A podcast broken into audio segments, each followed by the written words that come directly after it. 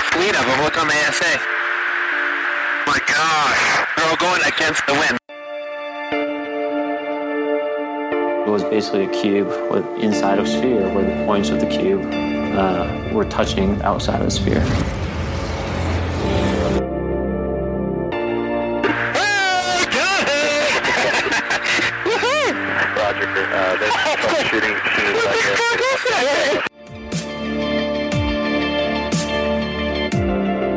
So this isn't anything that just is limited to the United States. It's a worldwide phenomenon. That UFO Podcast is powered by Zencastr. Zencastr is one of the world's leading platforms for recording and hosting podcasts. Zencastr is a modern web-based solution for high-quality audio and video podcast production. With a full suite of professional tools, Zencastr allows podcasters to quickly and seamlessly record their guests remotely and produce their podcasts in studio quality. Check out the links in the show description to find out more.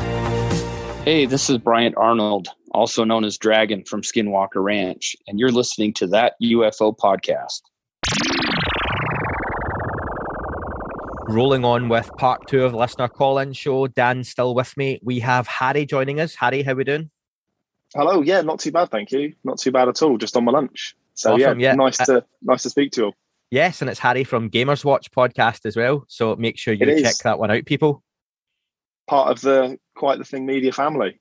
Absolutely is, yeah. So you've got the links in the show description anyway, but I'll make sure. Dan's going to make a note on the notes for me, and we'll pop in the Gamers Watch link in the description as well. But Harry, you want to talk about your own experiences, don't you? Yeah, so it wasn't initially what I was going to speak about on this call-in. The initial call-in that I was going to have was going to be sort of my thoughts on linking consciousness with the phenomenon. And we had set the date, we'd set the time, and I sent you a DM saying, I need to change what we're talking about immediately, because I had had an experience from time of recording now. It was 3 days ago, and it was this is my third encounter or experience with what I now call a phenomenon. I didn't used to. I used to just say I saw a UFO, but my views and opinions have changed massively, mainly through listening to your show and hearing some of your guests discussing it on a more sort of consciousness-based level. It became apparent to me over the last year or so that whatever is happening is definitely linked with human consciousness. And I've got some thoughts on sort of hallucinogenics and how that can link into consciousness, but that's not directly within the UFO and UAP phenomenon. But essentially, the other day, there was an object that was 20 to 30 foot with no wings, with no propulsion, and with no rotor blades, that appeared out of nowhere. It was a bright white light that appeared over our heads and sat and hovered for about 5 seconds. And I sort of spent about 3 or 4 seconds sort of trying to work out what it was. And we were walking the dogs, and my little boy was in his pushchair, and he started moaning and started like making a bit of a fuss. So I had to turn down to him very quickly to sort him out. And while I turned to look to my son, my partner, who is a skeptic, who thinks there might be stuff out there but doesn't believe in, big shiny discs floating around, said, it's moving. And I was sort of in this, as you'll probably know, this state where you're just, oh, my little one's making some noise, I need to make sure he's okay. And she said, it's vanishing. And as I turned around, this bright white object, it must have moved the entire span of the sky in maybe 5 or 6 seconds, right over our heads. There was no noise. There was nothing coming from it. It was not a drone. That was the first thing she said. But this object just vanished behind the tree line and then never showed up. It was too low to be a plane. It was too low to be a helicopter, and there was no noise. The following day, we went back to walk our dogs in the same place. And funnily enough, a helicopter went right over our heads, and we could hear it clearly, and we could see the tail light flashing. I have gone to the length of checking flight planners for the area that we were at. And at the time that we had the sighting, there were no planes, there were no helicopters, and there were no commercial drones in the area. And this object moved too fast, and it was too high to be just a normal average sort of drone that you'd buy from Argos or something. It was unreal. My frustration, and I spoke about this a minute ago, is that I had to turn away for a few seconds. But even then, I can't explain what it was that we saw. I don't believe that there's little green men in these big craft that watching us, but there was something that happened that me and my partner both saw. And through talking about it for the last 3 days, we do not know what it was. We've got no idea. And the reason that I say it links with consciousness is because I was telling her, oh, I'm going to be on That UFO Podcast doing the call-in. And as we were discussing that, this light appeared as if from nowhere, directly in front of us over our heads. And I don't think that those two things can be discounted. I've done it in the past. We've all done it, gone into our garden and said, oh, I wish something would show up. And you see a small light or a shooting star. This was me actively discussing the phenomenon and my ideas of, oh, I'm going to be talking about consciousness and how it links together and how there are people that sort of like will these things into existence. And there's the video of the guy in Las Vegas who made the orb appear out of nowhere. And I was talking about these things. And then this object appeared and it terrified my partner a little bit. And we just didn't know what the hell it was. And we've spent the next 3 days. It's all we've been able to talk about. It's unreal. I cannot believe it, and I saw it. Well, thanks for sharing for a start on these, and I appreciate when anyone comes on to talk about their experiences. Again, it's that frustration of it happens so quickly. You didn't obviously take any pictures or videos of it. No, but I discounted it as a helicopter. If I'm honest, the first like couple of seconds I was like, oh, it's just a helicopter overhead. And it was only when I was turned away and she was saying it's vanishing that I thought, I can't hear anything. And it happened so quickly. Even if I had my phone on me, the picture quality of digital cameras, I would have just taken a picture of a blob in the sky. And I hate when people post pictures on our UFOs of just a random light in the sky. You talk about it all the time. You need more than one point of reference. So yeah. I don't believe people. I don't expect people to just believe what I'm saying because I'm saying it. But even if I had taken a picture, it would have just been useless. It would have been worse than useless. It would have just looked like a light in the sky. So that wouldn't have brought anything to it. But it just, for me, cements the fact this phenomenon is linked to consciousness. I was consciously talking about objects that I've seen previously, about lights I've seen in the sky, about an experience I had with a friend of mine where an object appeared out of the ocean. And then this object appeared. And through speaking to another listener of mine who listens to my show, he's had a very similar experience where he saw a Tic Tac about 5-10 years ago. And he, again, it's burnt into his memory, this sighting that he had, where he can remember the exact street he was on, where he was, who he was with. He remembers running down the street to his parents. And I've got that same feeling with this sighting, is that I remember everything from where I was stood to what direction I was facing, to what my son was doing, to where the dogs were. I could tell you everything in that field all at the same time. And it's just seared in my mind what was going on. Harry, just before I bring Dan in, because I think Dan's going to maybe have a question on it as well. You said you were with your partner and she's very sceptical of the subject. And I wish I could say it was just some really good advertising for the podcast, that when you talk about it, something appears above your head. But obviously it was just, I know. Something happened. But what's she said in the days since as well? Does she still talk about it, or has her interest kind of faded a little bit? She is still talking about it. She doesn't, because we walk the dogs. It's a place in Devon called Team Grace.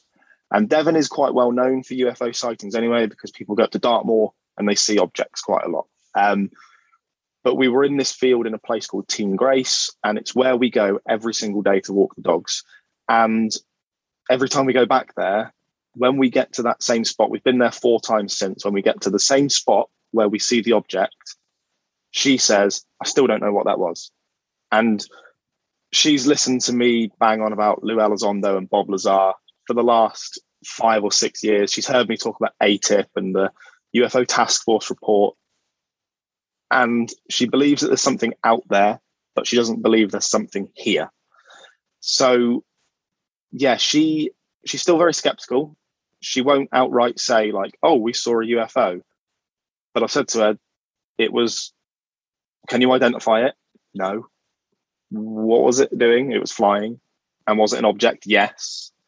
She still talks about it the same, with the same sort of curiosity that she had when we first saw it. And yeah, she is still thinking about it, and we are still sort of trying to put the pieces together and figure it out. I think for her, she's just trying to work out what it was that she saw. Cool. Dan wants to come out on this one as well. Yeah, for sure. So first of all, I just wanted to say well done for doing the basics and checking like flight planners and stuff like that. Because a lot of people can fall into the trap of just assuming that something weird they see is definitely Starlink alien, is the worst thing in the world. Right. It's crazy. And like, I love stargazing, so I love kind of learning about what's up there. But I appreciate that not everyone does, and some things I don't know if you can see it, but I've got a tattoo of a telescope on my arm. So I'm into my stargazing. I know what to look for. Cool. I know what to not look for. Yeah, that's great. And I'm glad as well that you know, it was a double witness event with someone who was skeptical, and you guys have each other to help talk through it now, right? And it's great that you're kind of a little bit initiated, so you can talk to her about it. But she's kind of like you were after your first sighting, probably kind of a lot of questions, doesn't really know. Her brain probably feels like it's grasping at something that's just out of reach, you know? But the intention thing's interesting to me, because it comes in a lot with human-initiated contact, right? And I do the same, you know, if I'm thinking I'm going to go out and I want to see something, for about a week before it, I'll think of it and I'll picture the opening of contact in reverse, you know, where the kind of the planet, we zoom out from the planet to kind of say, I'm here, come see me, you know, essentially. Yeah. If that's how it works, you know, I've had results. But I'm curious, are you guys going to go out and try again? 100%. I'll be every single time that we go and walk our dogs in that place at that same time, I will be willing that object back. Funnily enough, I've always been quite skeptical of the sort of remote contacting. I've always I'm a very scientific person in nature, so I like facts and figures. It's why I don't really like browsing on our UFOs and our aliens and high strangeness that much, because a lot of it is anecdotal, which is ironic because that's exactly what I'm doing right now. But I've always been sort of skeptical of a certain individual, say, who came out in September of 2001 and had a big press conference and now is in the desert selling trips to people for thousands of dollars. I've always been a bit skeptical of that side of it.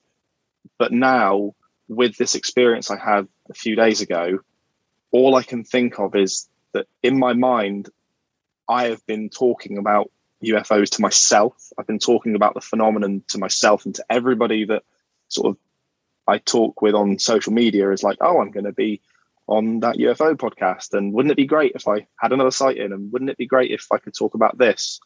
So in my mind, consciously, not even subconsciously, consciously, I have been thinking about this phenomenon for about a week now, and I can't think of any other reason why this object appeared other than the fact that it was consciously there for me to see it.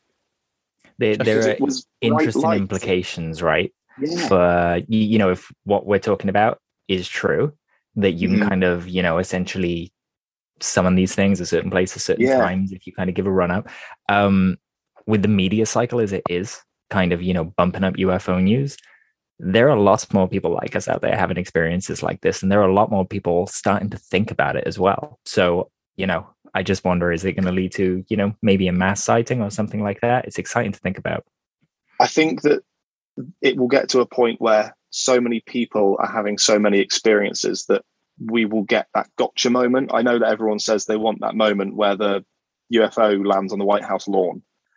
I think there will be, in the next few years, there will be something that happens that is just too irrefutable. And whether that be something like the Phoenix Lights, if the Phoenix Lights happen now, it would get so much more press coverage. I mean, I talk to people who are interested in this phenomenon who don't know about things like the Phoenix Lights. They don't know about things like Rendlesham Forest. And there has to be, I think, in the next few years, something big. Maybe it will happen on Catalina, possibly, where somebody with lots of witnesses sees something that is caught.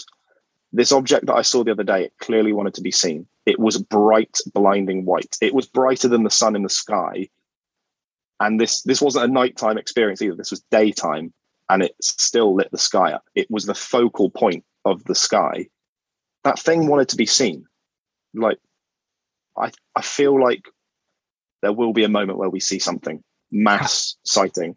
Harry, just as we run out of time, I just want to quickly get your final thoughts. So having had this experience as recently as you've had, and it kind of changing or cementing that the consciousness side of things is linked to these experiences as well, how does it change your own interest in the subject going forward, if at all? Is it going to change how you think about it, how you look into it? 100%. Yeah, it's going to open my eyes to people that I normally would have dismissed. It's going to open my eyes to experiences that normally I may not have looked into.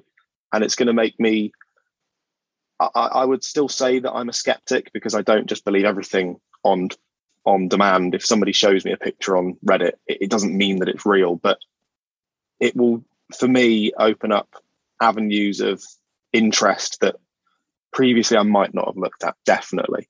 And I won't be so quick as to dismiss the story of somebody who said, I want something to appear, and it did.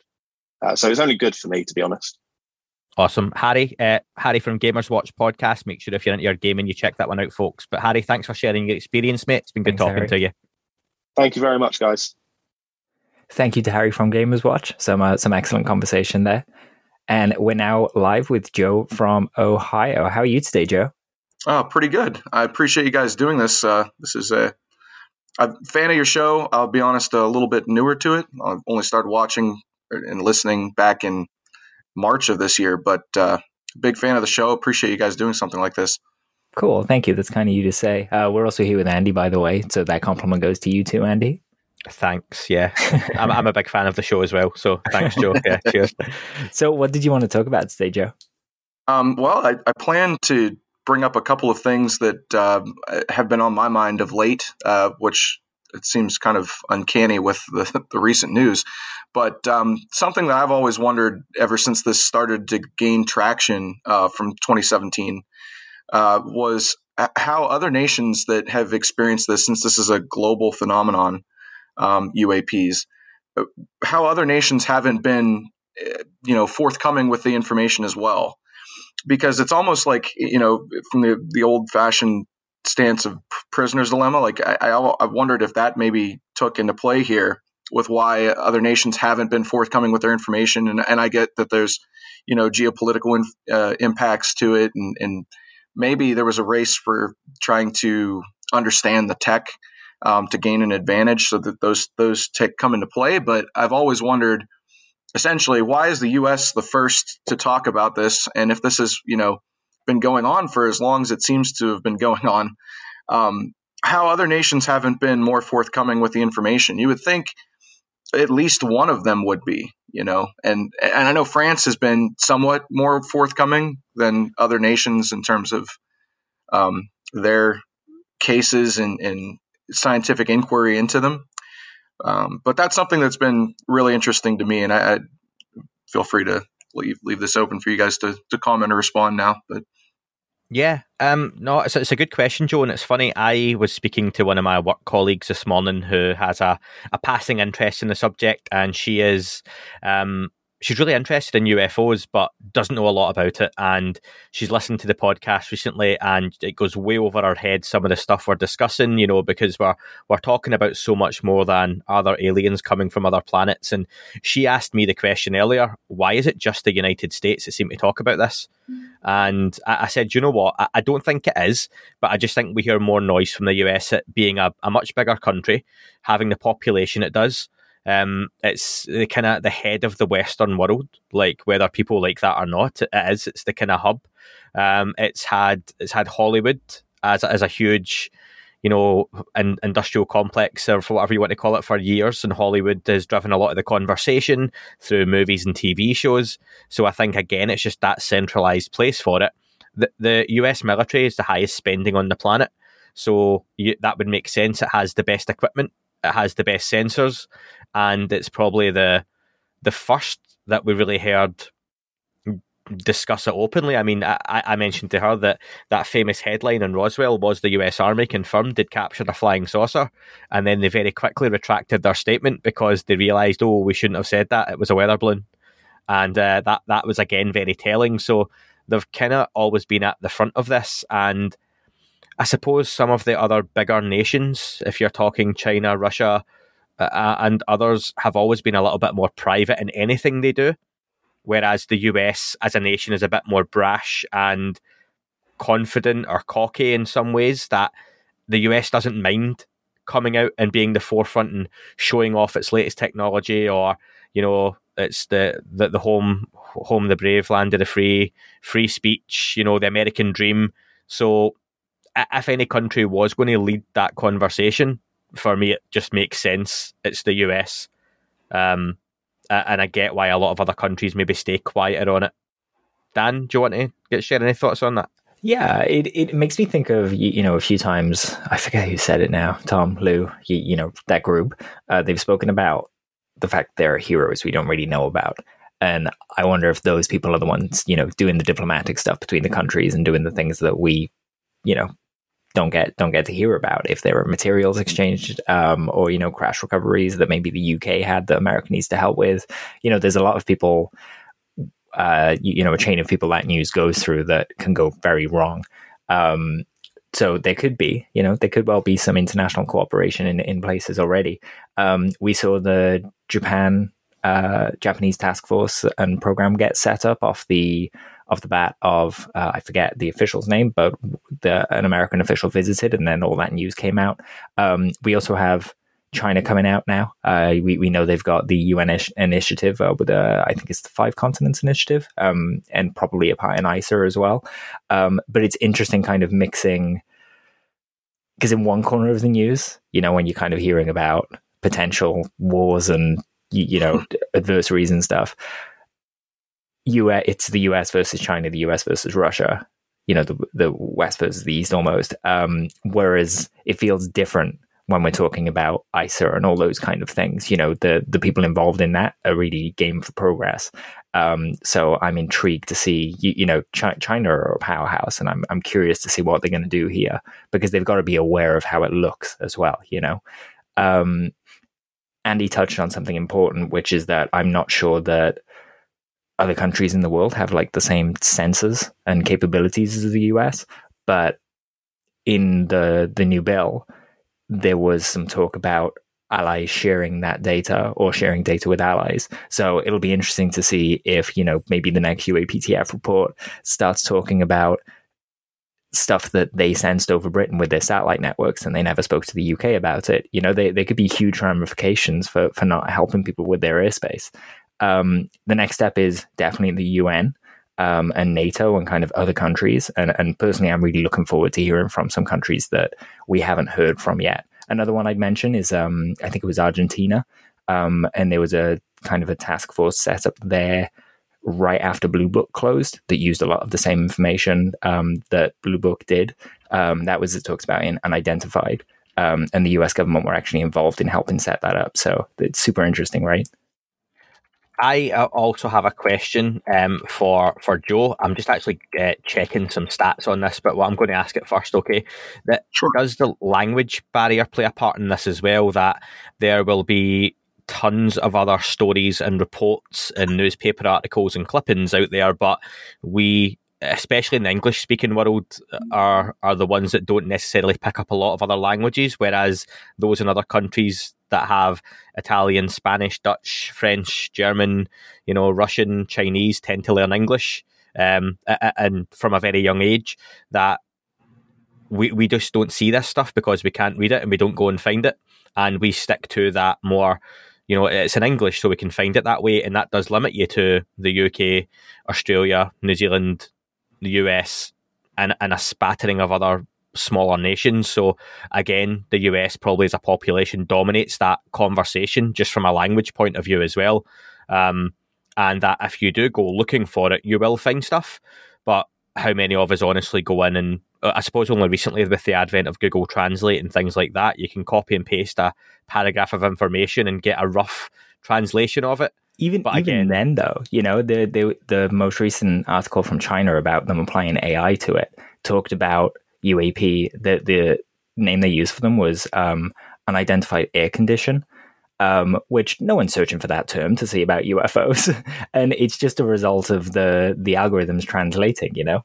So even with the best intentions, it's really hard to find things sometimes.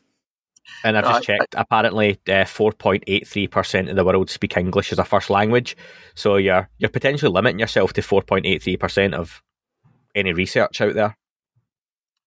I totally get that. I understand that, you know, that's a great point, actually, Dan, with the language barrier. I guess I'll pivot this slightly.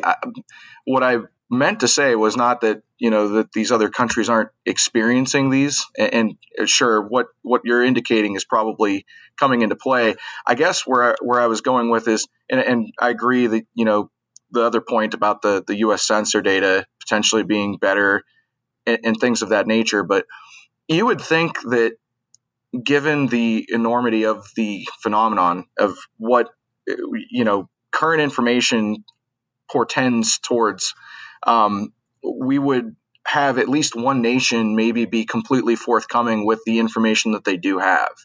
You know, and I know that the U.S. is maybe going towards this path now, but I just think it was kind of interesting that over the course of all of this time that you didn't have, maybe with the exception of France, a nation that was pretty open about, you know, its cases and the science behind it and what it's done. And I only say that because, you know, growing up, I'm an engineer, an electrical engineer, and growing up, I always was interested in science, and I read, you know, UFO books when I was growing up in middle school and in high school a little bit. But ultimately, until 2017 happened, I kind of, you know, thought maybe possibly, but I needed some hard science. And, you know, that's what reignited me, was seeing some of the actual data and listening to the cases that we have lots of, you know, not just the human testimony, right? You have the sensor data to corroborate it. And you have got, if, for example, I know this probably didn't get a whole lot of attention, but that 2019 Entropy Journal peer-reviewed article that was created, that it was estimating estimating flight characteristics of anomalous aerial vehicles, or I think that was the term. But they got into the data on the Nimitz incident and seeing the kinematic setup and the probability density function, which I'm not going to get too deep into, but from my background, that was pretty powerful to see. I just would have expected there would have been some sort of, you know, scientific data dump from some bigger case or some country in the past. And I'm sure there's probably reasons that are not yet known as to why, but it makes me wonder. Yeah, I get your point. You're saying, like, if I'm reading this then, that why haven't Italy or Germany or the UK came out and said, you know what, there's something going on, here's what we have found from it so far, and we'd like to have a conversation. But I suppose, again, it's like, why has no one really done that? Because the stigma's been there. And if you look back, before the 40s, 50s, there probably wasn't a whole lot to go on anyway. And as you start to get the advent of the nuclear age and more sightings and technology getting better, you're narrowing it down to that kind of 50 or 60 years where the conversation has just been that. And I imagine in the background, this is just my own opinion, what tends to happen is, given the US with Roswell and that sort of stuff had those first major press releases and, you know, talking about it, and then the cover-up stories and everything like that, have other countries, whenever they have had any incidents or issues, reached out to the US? Or in so the background, we can provably say yes, they did. There's a case where Canada had something they couldn't identify, and they actually took it to Malmstrom Air Base for them to study it, and gave it to the US and said, look what this is. And it turned out it was just a satellite, but point is they were giving a UAP to them, to the US. Yeah, so I think what happens, Joe, is in the background these things happen, and again these countries corroborate. And do you know what, I would even wonder at times, at some level, does the US and Russia and China some way talk to each other and go, look, this isn't us, and they go, yep, and it's not us either. And maybe that's where the conversations stop. However, it's almost just a confirmation that it wasn't us flying over your nuclear silos that we heard about, yeah, and it wasn't us flying over yours. And maybe for security reasons, that's where it stops, and you hear about the race for this technology and which country wants to have it first. And it's the really good point, and Chris Mellon made that one recently, didn't he, when the Chinese rocket had basically crash landed on like a piece of road in the middle of somewhere after another failed space launch. And he said, this is the country that people are claiming potentially have incredible technologies flying about our Navy vessels. No, they are playing catch up with us. And the US are coming out and saying, as the big spenders, it's a swallowing your pride admission that this is not our technology. We would love it to be, but it's not. And the countries that are behind us, it's not theirs either. Because if it was, then surely China, who would want that control worldwide, would turn around and go, do you know what, privately, we could stick nuclear weapons over every one of your major cities within seconds, and you could do nothing about it. So let's play ball. From our point of view, same with Russia and the same with the US, but none of them do. And that for me would be the biggest indicator that this is definitely not US, Russian and Chinese. And for me, it keeps enough of the worry and ambiguity in the background that they keep it quiet, because how do you have that conversation openly? And we're seeing that kind of drip now, aren't we? That it's hopefully coming out more and more and more. I still would not be shocked if in a few years' time, we still don't have disclosure as people are expecting it or wanting it, but that we're just further down the road with the conversation. Perhaps even in 5 years' time that it's more accepted in mainstream science that we are attempting to study and capture more aspects of this phenomenon. But that's just my opinion. What for you, Joe, would be, you know, you said 2017 kind of played an important part in kind of making you a bit more curious in a serious way. What would be the next step up for you? You know, would them kind of give in, say, a 10 centimeter square piece of the material to scientists to study, you know, kind of open the floodgates for you, or would you want more than that? Well, I know that there already are ongoing efforts. I know it was the peer-reviewed piece. I've been waiting for this to come out with Jacques Vallée's collaboration with it was supposed to come out this summer, but we're getting near the end of the summer at this point. I'm not sure when it's going to come out, but I am eagerly awaiting information like that. That's honestly probably, in my opinion, the next part of this conversation is having that type of data be made available. Something I'd like to see, but I know is probably less likely to happen, is information that no longer needs to be classified. For example, maybe information or material intelligence, whatever you want to use, sensor data that's a lot older, maybe systems the U.S. doesn't even use anymore. So there'd be no reason to classify the data. I'd like to see some of those corroborating evidence coming out for certain cases. I don't know that we'll see that, but that's the next thing. I'd like to see some, you know, more in-depth scientific study on actual material. And I know that's in process, but that's what I'm waiting for. There are some things going through. I think it's the Department of Energy as of February 2022. They're currently under their own oversight committee. So whatever they decide they want to keep from everyone else, they get to keep from everyone else. But that changes in February, and they're held to the same oversight as everybody else. There's also a few Space Force kind of classification reviews going through. So I'm hoping that they're kind of linked to the bills that we're seeing, and you know, there's going to be a few classification changes so we can see the kind of data that you're referring to. It would be wild. I agree. But Joe, we're out of time on that one, but some really good points there, absolutely fairly made as well, and it's one of those that right now we can only speculate on, really. So hopefully you call in again in the near future, and obviously we get some of that data that you're looking at as well, would be good. Thanks so much, appreciate your time. Support for That UFO Podcast is brought to you by Manscaped, who are the best in men's below-the-waist grooming. Manscaped offer precision-engineered tools for your family jewels. Manscaped just launched their 4th-generation trimmer, the Lawnmower 4.0. You heard that right, the 4.0. Join over 2 million men worldwide who trust Manscaped with this exclusive listener offer just for you. 20% off and free worldwide shipping with the code ANDYUFO at manscaped.com. That's 20% off and free worldwide shipping with promo code ANDYUFO. Manscaped engineered the ultimate groin and body trimmer by focusing on intelligent functionality and incredibly comfortable grooming experience. Their fourth generation trimmer features a cutting-edge ceramic blade to reduce any close encounters thanks to their advanced skin-safe technology. I now feel confident shaving my Tic Tacs. Get 20% off and free shipping with the code ANDYUFO at manscaped.com. From Joe in Ohio, we go to Joe in London. Joe, welcome to the podcast. How are you doing?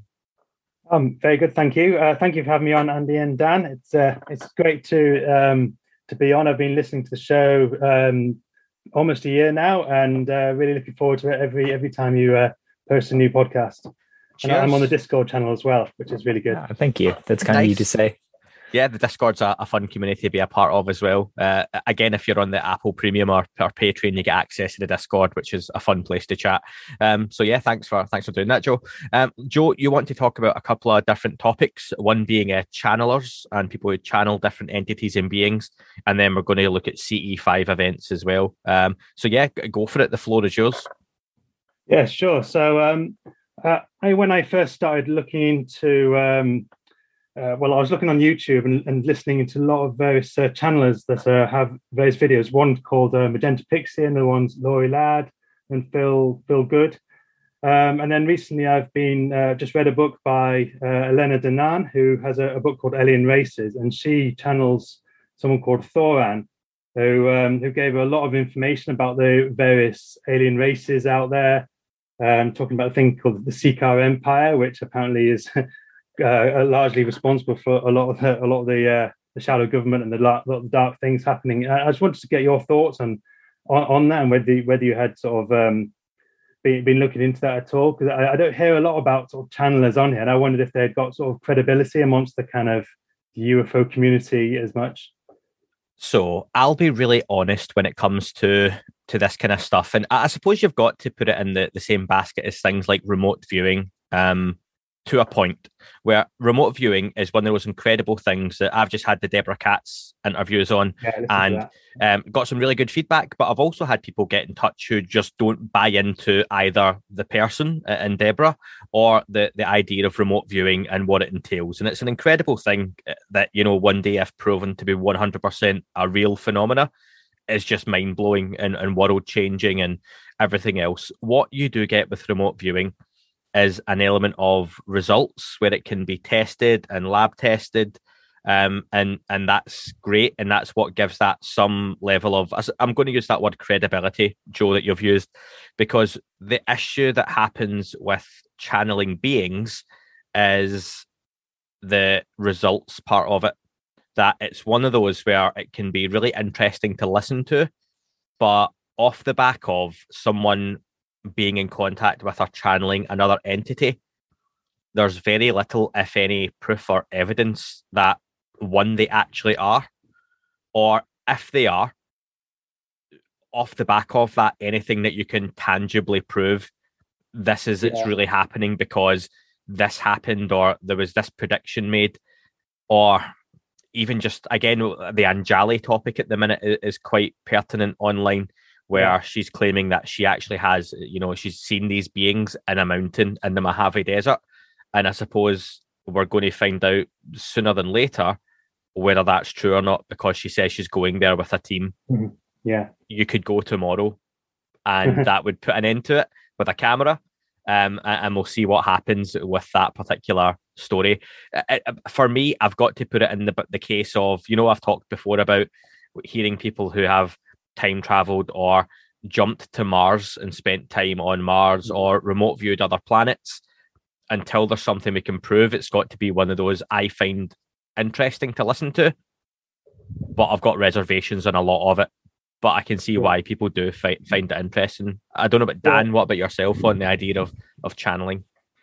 I try and watch some channelers because I find it's one of the more challenging aspects of the subject, right? And I think that people should challenge themselves.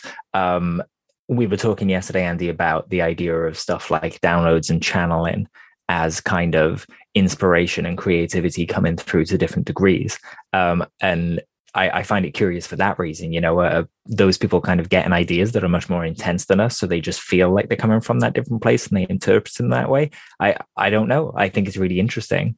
And as someone that kind of, you know, partakes in the whole CE5 thing and remote viewing, it's something that, you know, I dig further and further into. And I've said to certain people in the past that sometimes when you're, a good example is the Foo Fighters image I did with Olaf Graham's book. It's that, you know, parts of that just came through whole. And it was like, where's this idea come from? You know, is this what people refer to when they talk about downloads and it just appears in your head? So it's, yeah, it's something I'm interested in. I don't really have any hard answers. I think this is kind of the bleeding edge of what we're getting at, isn't it? But is that the group you spoke about, the CE5 group, UK based, obviously, is that like, do they have a Discord or a Twitter or anything like that for people to join if they want to kind of start partaking in something actionable? So, yeah, I've last year I used the app that Stephen Greer put out for CE5, which allowed me to sort of network with some local people, and I got in touch with a couple of people who were near to me in Southeast London, and I sort of said, "Do you want to meet up?" And one of them was quite enthusiastic about it, and ended up creating a Facebook group, and just through various contacts, he's managed to grow it. I think it's 1,600 people on there now. Which is from a year, and it's just, and he's seeing more and more people come in, and I'm one of the admins, so I get to see how quickly, you know, it's sort of growing. So, yeah, on the side of, on the CE5 side of things, I'm seeing it grow a lot. I'm also involved in quite a few events. So, I've been to a couple of events in the local area. I'm going to one this weekend in Kent, and I went to one in Avebury not long ago, and these events where you have maybe 10, 15 people and they all get together and they sort of try and initiate contact. And we have seen some crazy stuff. And, you know, and Avebury, for people that are watching, that's like Stonehenge, right? Well, it's on the same sort of Michael's line of that goes through that, but it's a bit further north. Yeah. Yeah. And it's we've got some interesting stories, but there's no kind of, I guess, central place to put it and to have that information available to be part of the sort of the disclosure, because I believe that disclosure is going to happen from the ground up, not from the top down, because I just think they're all playing games at the top, or they're not allowed to really say what they probably want to say. So yeah, I just wondered if you knew much about the CE5 stuff. And we almost need like a miniaturized version of Skyhub for CE5ers to take with them and just set up next to them so they can start gathering hard data when they're interacting. But there's certainly, we've seen with Skinwalker, there's definitely an aspect of, if you know the computer is recording, then the phenomena knows and it'll break the camera. You know, you kind of have to allow for these weird idiosyncrasies in collecting data. I don't know how we solve it, but I think we're getting to a place where the right people are asking those questions, like Javi Loeb kind of making his sensor set and Lou talking about these simple sensors that we can use, whatever that is. We could be on the cusp of a revolution here. Joel, I ask? I definitely see it happening. A lot more people are more open to the idea and don't ridicule you when I talk to people who aren't involved in CE5 and I mention it, they don't sort of say, oh, that's a load of nonsense. They might be interested, but some of them aren't, and that's fine, but some of them are and want to know more. And the idea of discussing or trying to make contact with other beings out there doesn't get you into trouble. So that's a great sign for seeing. I definitely feel in my lifetime I will see full disclosure. I think I'll be able to talk to anyone on the street about it if I wanted, and just know that we're in contact with these beings, whether they're interdimensional or on other planets, whatever it is. Yeah, Joe, whether it's channeling or CE5 or anything else, like I've talked online about that video that's been doing the rounds again from Reddit of I don't know if you've seen the saucer basically beside the wing of the F-18, apparently, of which what it is. I may have done, yeah. It's in the Discord. A few videos like that. Yeah. Some of them seem quite fake, but I think there's one recently, isn't there? Yeah. So, yeah, and that's my point. Okay, you've said it seems quite fake, and it does, but no one knows what real looks like. What we see in the Navy videos is something at quite a distance, or it's an image of a heat signature or lack of a heat signature, and that's what we have as authentic at the moment. We don't know if that video of that saucer is real or not. because we don't actually know if that's what one of those looks like, then that is what one of those looks like. But we just don't know. So we could be looking at stuff that's fake and declaring it fake, and that includes photographs or videos, or it includes people telling us they know that there are beings in mountains, or it includes channelers who are channeling beings. And as crazy as that might sound, we don't know that any one of these channelers is right, because maybe that's what is happening to that person, and maybe that's what those downloads sound like, and maybe that's how it comes through. So it's really hard to say one way or another, and it would be hypocritical for me to say all channelers are talking nonsense, one, because I don't know, but two, because I can't look at different UFO footage and declare something's real or fake when I've never actually seen what does 100% genuine, real flying saucer, for example, look like. So it's one of those where I do sit on the fence with it. And I want to know, with your CE5 group, have you ever tried to film anything? Has any of the group filmed the stuff that you've been looking at? I'm probably the one that the guy that has the camera that I take with me. It's a night vision camera, and I've seen loads of stuff. That I want to get a better camera, to be honest, because when I look back at the footage later, I try and look at it as if I was a complete skeptic, and I haven't quite convinced myself that I've got the perfect footage. But I've seen crazy like lots of lights sort of appearing and then sort of merging together in waves and then flashing at various times. And you just, when you're there and you're having the experience, it's not just about what you see, it's about the whole experience and the energies around you and the people. And I feel that something's happening, but you can't convey that completely in a video footage. So for me, I'd happily share it with people who are interested, but I think the best way to have the experience is not through watching my videos that I've taken, but it's to actually get involved and go out there and actually do it yourself with various people, because I feel the more people you have, the better the experience is as well. I think that's a good attitude to have and a good place to be in, and that approach. Just in closing then, Joe, what's the name of the Facebook group if people want to join? CE5 UK. Yeah. Awesome. We'll put the links for that in the show description as well. So if anyone wants to join, especially if you're in the UK as well and can get along to one of these, then that would be awesome to get along with Joe in the group. Yeah, brilliant. Joe, listen, really good call. Appreciate that. That's just the end of the time, but it's been really good speaking with you, and thanks for the points. Thank you very much. Next on the line, we're going to head over from London to Iowa. We have Alex on the line. How are we doing, Alex? Great to be here. Really good to have you on the podcast as well. I've got Dan still joining us too, which is awesome. I have to point that out because Dan just dips out now and again, and especially when we record, it's good to have him on for the full time. Alex, the floor is yours. What do you want to talk about? I was hoping to kind of pick your guys' brain on what you think sort of the end game might be as far as technology is concerned. I feel like now kind of the assumption going forward, at least for me, is that we, as in our various government entities, are in possession of alien technology. I think that what we heard yesterday, the big bombshell that came out as far as, what the next House bills are that are coming out and the language in those. I mean, it's not, they didn't say, hey, we have this stuff, but they basically said, hey, we have this stuff. So I'm just kind of wondering at this point, how do we think this is going to end up playing out? How is that technology going to end up being a known thing that the government says, here is this, here is that, whatever? Is it going to be something that they try and keep under wraps for a long time because they're not sure if other elements out there have it?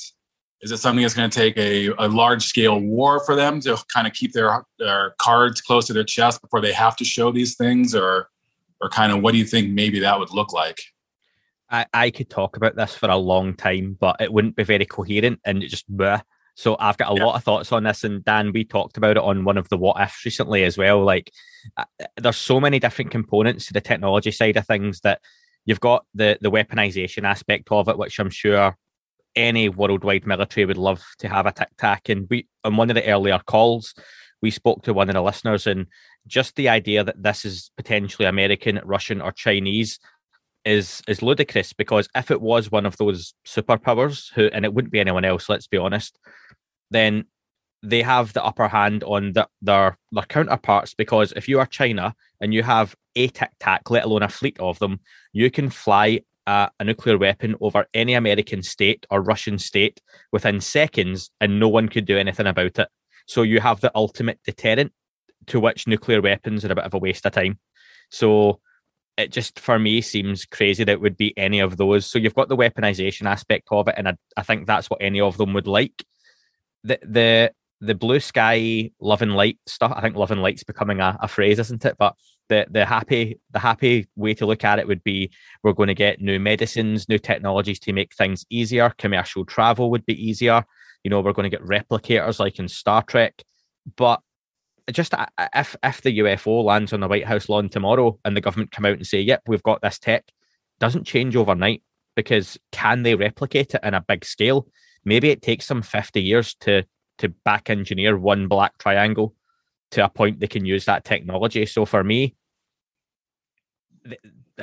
the big focus has to be weaponry. Not from my point of view, I'm not making weapons, but I think any government looking at this technology and going after it, it's for that kind of, now you've used the word endgame, and I just think Avengers Endgame, and it's just unfortunately that kind of weaponizing aspect of it. Like, can you win a war? Whoever gets the tech, the race for the tech has the power and the control, unfortunately, for everyone else. Dan, what about yourself? Yeah, I mean, you covered a lot there. I think there's a bit of a finding mission ahead of us. And when I say us, I'm kind of saying the royal us. I'm not going to be going through the archives. You know, the people that are qualified are going to be doing that. You know, that might happen through public hearings. That might happen through the DODIG investigation. We were talking about this earlier, in fact. And we were saying that the government will have, you know, if this stuff has gone into private industry, the government may have paperwork that goes so far and alludes to something outside of government. And we should be able to find that at the very least to kind of start, you know, prying it out of the hands of these private industry, I was going to say individuals, but groups it would be by now. In terms of where the technology is going to take us, pretty much instant travel is accessible. You know, there's a consciousness aspect to this that I find really fascinating.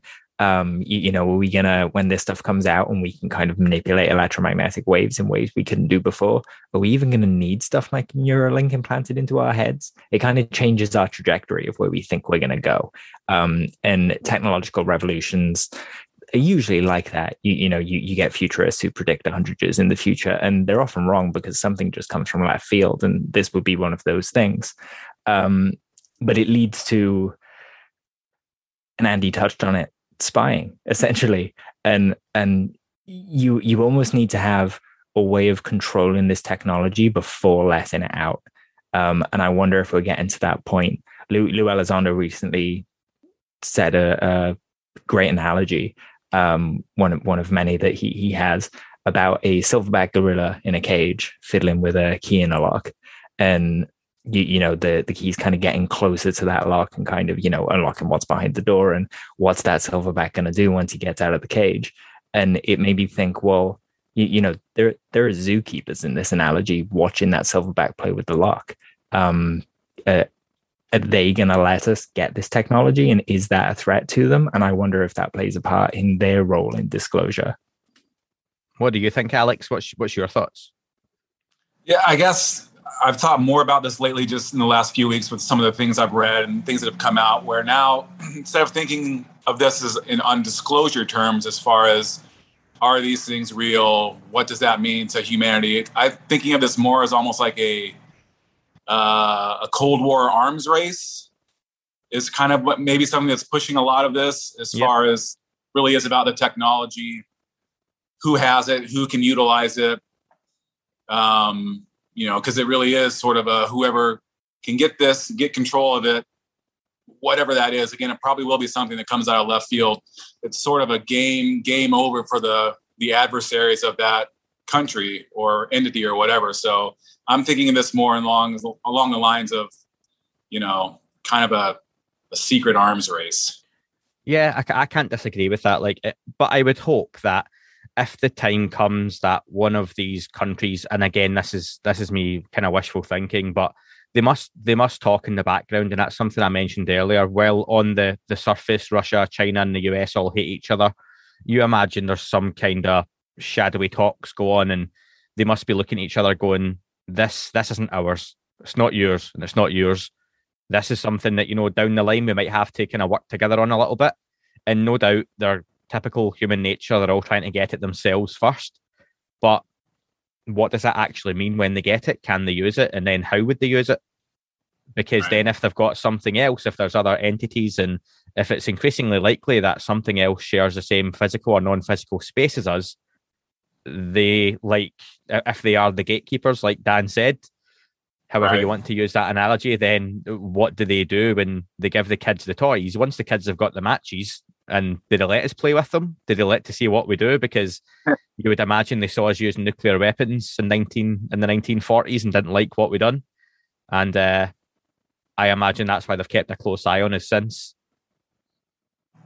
Yeah, I'd have to agree with that. That's kind of the cap on that is we got in possession of this from someone. Chances are we're in contact with them somehow, using very vague terms, but will they let us play with the toys we end up getting our hands on? That's the final kind of domino, I suppose. And when you look at like nuclear atomic energy and all that kind of stuff, it's got some incredible uses. I remember reading like you could basically turn your mobile phone into a very, very small nuclear reactor and have a battery that never died. You never had to be charged, and it was kind of ever-ending, but you can't trust people to not buy a batch of them and blow them up, unfortunately. Right. I remember when the PlayStation 2 came out and there was rumors Saddam Hussein had bought thousands of them to make some supercomputer in Iraq. And it's just, if this is like PlayStations and mobile phones, like Dan said, if you the idea that once we get this technology and we can, you know, Alex, we could have this conversation face to face, Dan and I could come over and visit you in a couple of minutes time, but you can't trust people, given what we've just had the anniversary of a few days ago, you can't trust people to not misuse technology like that. So it's just there's the blue sky, big picture thinking, but I think you've got to always bring it back to, as a human race, where we are realistically with all the BS going on in the world and how we can't just do simple things and work together and live harmoniously and all that kind of stuff. This is going to take a long time, a lot of time. And I still see the drip continuing, because I dread to think what would happen tomorrow if the aliens landed on the White House lawn. Yeah. Dan, any final thoughts? No, I mean, you guys pretty much covered it really, really nicely. Cool. Alex, anything else before you wrap up? I think that's it. You guys do a great job. Appreciate it. Thanks, man. Alex, really appreciate it. And make sure you call in again next time, okay? Definitely will. Thanks, guys. Thank you to Alex from Iowa. We're now live with Tim from San Francisco. How are you doing, Tim? I'm doing great, guys. Thanks for having me on again, Andy and Dan. First time meeting you. Great to see you. Yeah, it's lovely to meet you.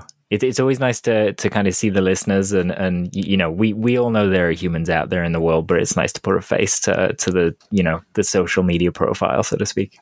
Absolutely. You guys are in my head and my headphones often throughout the week. So I've heard your voice a lot, and I see you on Twitter. So likewise.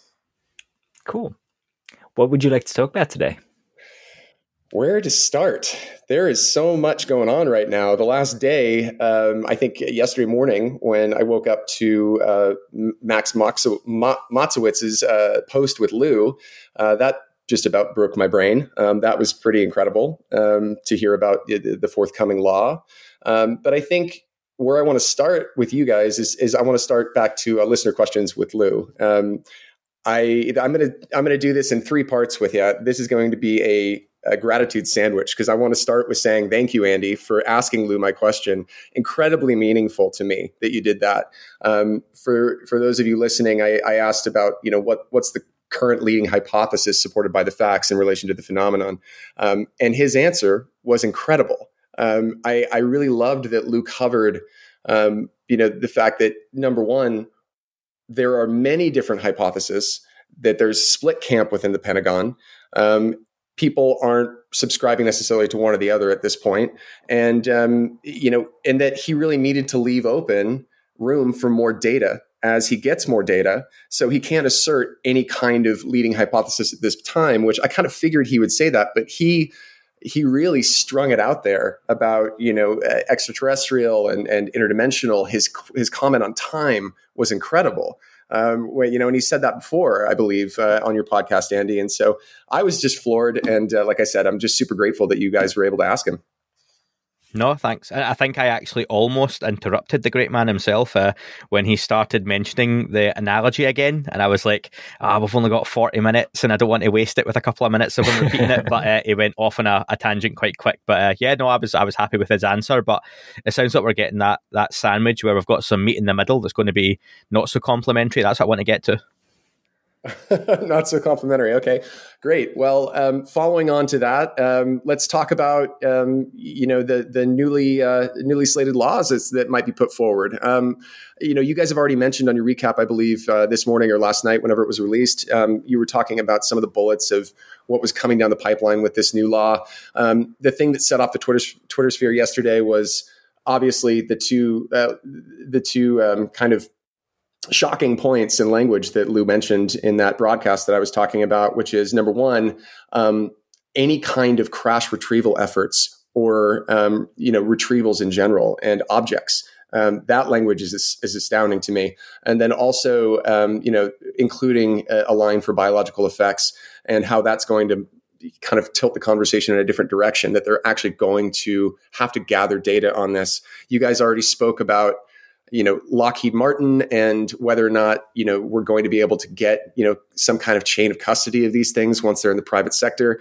Who knows how that's going to play out? I'm just, you know, I'm shocked that this language is even, you know, in any part of legislation.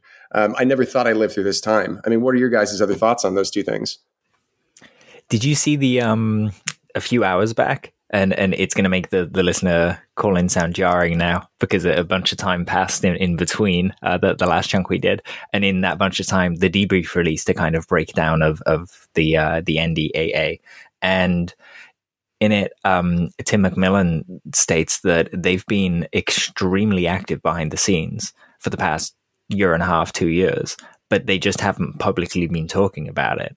So I was really excited to hear that because it just makes me think, well, who else in government is taking it this seriously and has this much insight into it that they're asking, you know, directly for this stuff that they it sounds like they very, very heavily suspect that they have crash retrieval stuff. Otherwise, they wouldn't ask that specific question. Same with biological effects.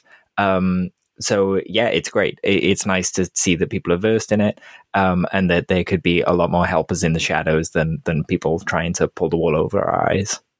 Absolutely. And, you know, for me, Dan, that also lends to some of Lou's other words where, you know, he's waiting for somebody to come, quote unquote, pick up the torch for him. He's saying that there are people on the inside that are more well-versed, that are more maybe well-equipped to take on the lead of this. And so hopefully those folks are the same people that are, you know, lending their expertise to legislation like this.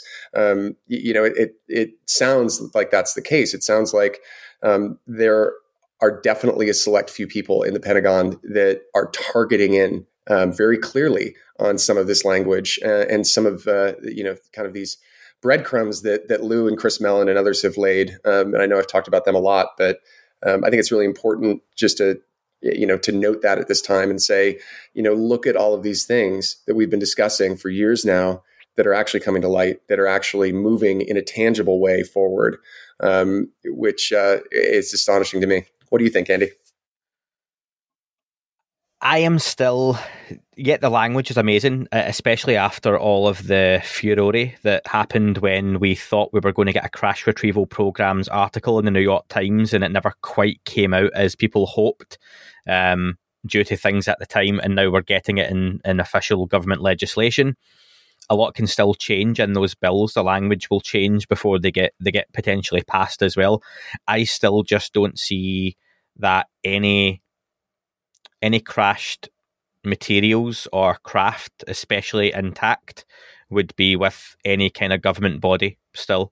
And they would be well hidden away, like I said on the update earlier on, in the bowels of Lockheed, BAS, whatever these things may be. Department of Energy in the bowels of that and hidden in so much red tape. It's not even red tape anymore. You know, the tape dispensers ran out. So, yeah, I just find it incredible that there's, and obviously Lou and Chris and the guys that have been successful in getting this put through, because these bills and laws, these bills haven't just been put through overnight. This is stuff that's been in the background for some time, for months, probably a long time, maybe over a year, who knows. But they've used the language they've used for a reason, and it's a success just to get that language in there. I still don't see that the government's got anything in any way, shape or form that they could admit to having or would have to admit to having, and I don't see why they would have it either.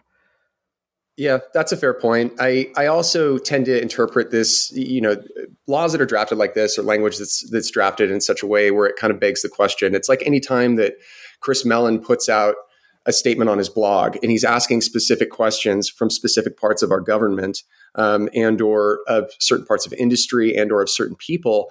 Every time Mr. Mellon releases something like that, I read it as he probably already has a good idea of the answers to these questions. So yeah. I feel like if him and Lou and or, you know, these other, you know, folks who are still in the shadows who are crafting this language, they're begging the question. They know something. They know a channel to go through. They know the potentiality of something, that something might, you know, exist in a tangible way that we can go after, that they can go after if they, you know, posit the language in the right way. So I hope that that's where we're going with this.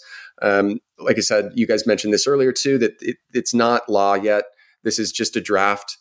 This is not final language, but it gives me a lot of hope. You know, I likened my reaction yesterday to Lou's words about that specific language to reading, you know, the comment from Eric Davis in the July 23rd, 2020 article in the New York Times, where he referenced crash retrieval programs and that the Senate was briefed on that. That was incredible to me.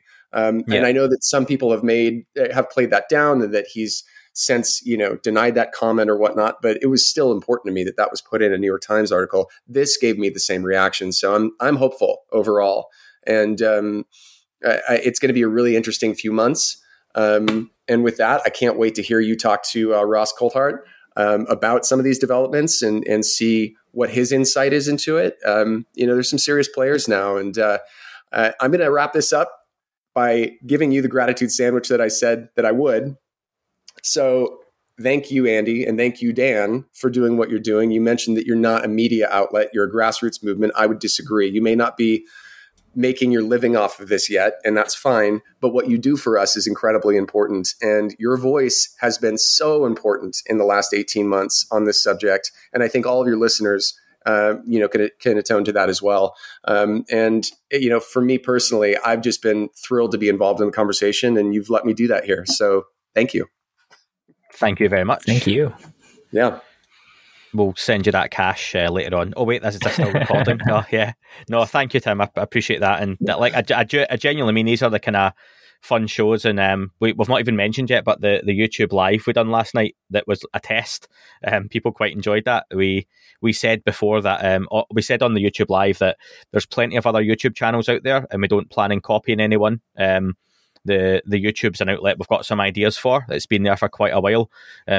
Unidentified Celebrity Review, Project Unity, Ryan Sprague, Christina Gomez all have their YouTube channels, and I think they consider themselves YouTube channels before podcasts, and we are still very much a podcast.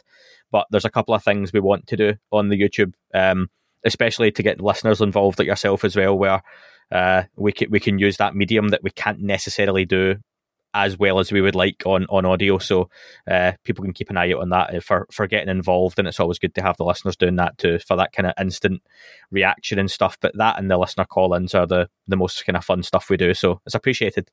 Well, I look forward to seeing more. And, you know, if you're doing it on YouTube, everybody can see you turn red when people thank you. So that's why I sit in the dark. More. Yeah. Cheers, Tim. Thank you very much, man. Pleasure speaking.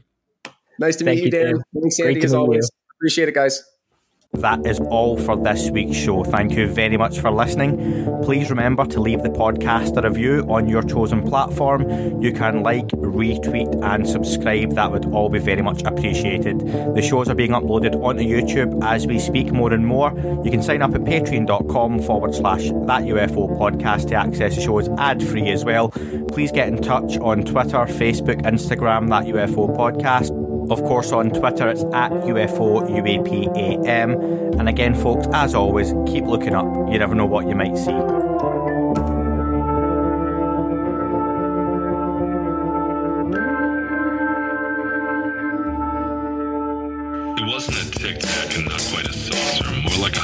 Designed by Chaucer, a little baroque and quite steampunk, like Alice was playing bass for the Parliament of Folk. The little fucker hovered right outside of my window, and when I shoved out the screen, he made it an issue.